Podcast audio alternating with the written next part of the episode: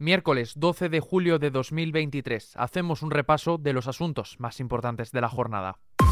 ISFM Noticias. ¿Qué tal? Muy buenos días. La resaca del debate cara a cara entre el presidente del gobierno Pedro Sánchez y el líder de los populares Alberto Núñez Feijóo ha marcado la quinta jornada de la campaña del 23J. El líder socialista ha viajado a Lituania para participar en su sexta cumbre de la OTAN. Allí se ha mostrado satisfecho con el debate. Escuchamos a Pedro Sánchez. Eh, por tanto, yo salgo satisfecho de este debate. Creo que ha sido un debate donde se han clarificado muchas cosas y sobre todo lo que ha quedado meridianamente claro es que quien tiene un proyecto de país, de presente y de futuro, es el Partido Socialista y no el señor Feijóo. Además, ha añadido que lo que hizo Feijóo fue plantear una montaña de mentiras. A esto se han sumado también el ministro de Presidencia, Félix Bolaños, y la vicepresidenta económica primera, Nadia Galviño, quienes han coincidido en que el cara a cara fue una cascada de mentiras por parte del líder popular. La ministra de Economía también ha insistido en la falta de propuestas por parte de Feijóo realmente no eh, puso sobre la mesa o no desveló ni una sola medida frente a las propuestas del presidente de Pedro Sánchez sobre vivienda para los jóvenes, para las mujeres, para los mayores, para las empresas, pues yo creo que el señor Feijo desaprovechó esa ocasión y sobre todo desaprovechó la ocasión de manifestarse con fuerza en temas tan importantes como la violencia de género. Además, Sánchez ha denunciado el uso descarnado del terrorismo de ETA. Por su parte, el candidato del PP ha vaticinado que Sánchez va a perder por mucho. Para Feijó, el encierro del presidente del gobierno para preparar el debate en cuatro días, despejando su agenda, no ha servido, dice, para nada. preparar un debate e interrumpir la campaña electoral. ¿Para qué, señor Sánchez? Explíquenos para qué. La respuesta está ahí. Para nada. Reacciones por parte del equipo de los populares. El coordinador general del Partido Popular, Elías Bendodo, ha afirmado que la operación salida del sanchismo se llevará a cabo el 23J, mientras que el portavoz de campaña, Borja Semper, ha opinado que el cara a cara proyectó la sensación de un presidente de salida y otro dice de llegada. Continuamos con las reacciones. El secretario general del PSOE en Madrid, Juan Lobato, también se ha pronunciado al respecto apoyando las declaraciones de Sánchez sobre las mentiras. que el señor Feijó ponga cara de tranquilidad tranquilidad, incluso esboce una sonrisa mientras miente, las mentiras mentiras son.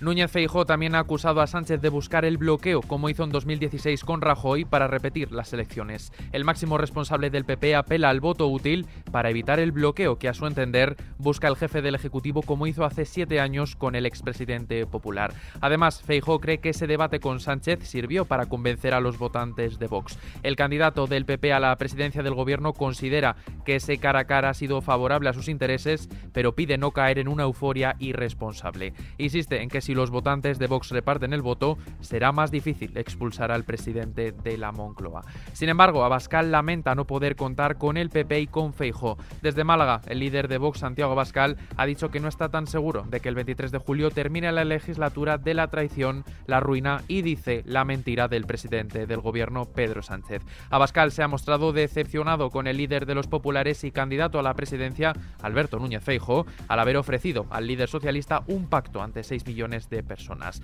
Sin salirnos del asunto electoral, Yolanda Díaz rechaza el feminismo como guerra de sexos. La candidata de Sumar a la presidencia del gobierno pide al movimiento no caer en la trampa de la derecha, que consiste en intentar dividirlo.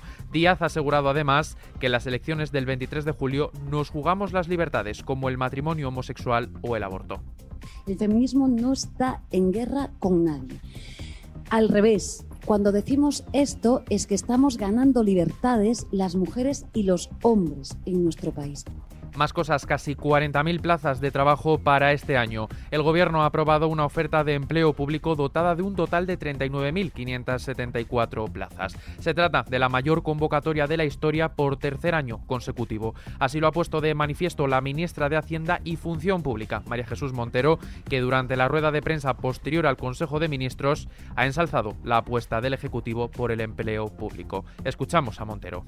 Nuestro objetivo es seguir avanzando con la aprobación de la oferta de empleo público para el año 2023, que va a superar la oferta que ya hicimos en el año 22 y se trata de la mayor oferta de empleo público de nuestra historia. Fuera de nuestras fronteras, la OTAN evita la adhesión de Ucrania. Los líderes de los países de la Alianza Atlántica han dado luz verde a varias medidas para promover un mayor acercamiento entre Ucrania y la organización. Sin embargo, evitaron invitar a Kiev a unirse a la organización transatlántica si no cumple una serie de condiciones, lo que provocó críticas por parte del presidente ucraniano Volodymyr Zelensky. En este sentido, Zelensky ha criticado que la OTAN haya planteado una serie de condiciones de cara a considerar la candidatura de Kiev para unirse al organismo. Además, ha subrayado que parece que no hay disposición para invitar a Ucrania a la organización transatlántica ni para convertirla en miembro de la alianza. En lo que afecta a nuestros bolsillos, el precio de la luz bajará este miércoles un 5,6%. La tarifa media será de 100,35 euros megavatio hora.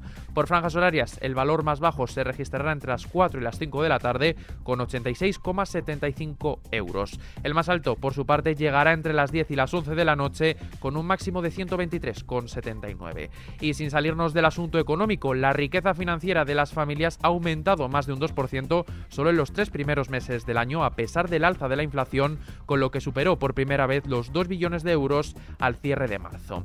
Hablamos ahora de cine. Estoy en el Parque de la Dehesa, en Soria, junto a Dominga, que es esta figura que ha puesto el ayuntamiento para que recordemos siempre el cariño con el que hemos de tratar a nuestros mayores.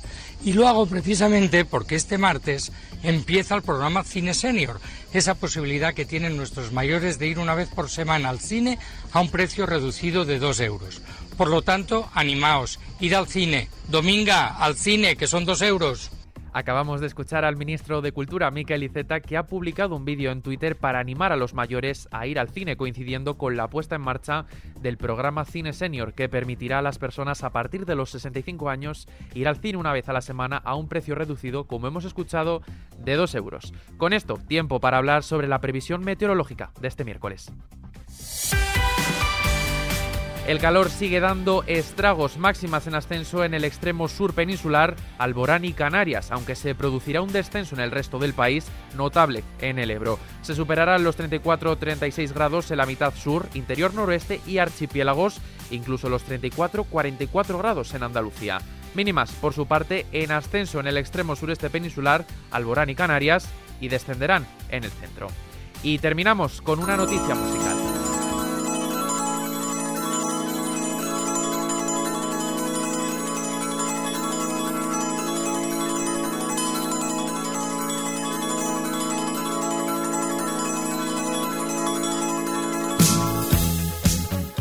Hoy, 12 de julio, recordamos a Christine McVie, la vocalista y compositora de la banda legendaria de rock Fleetwood Mac.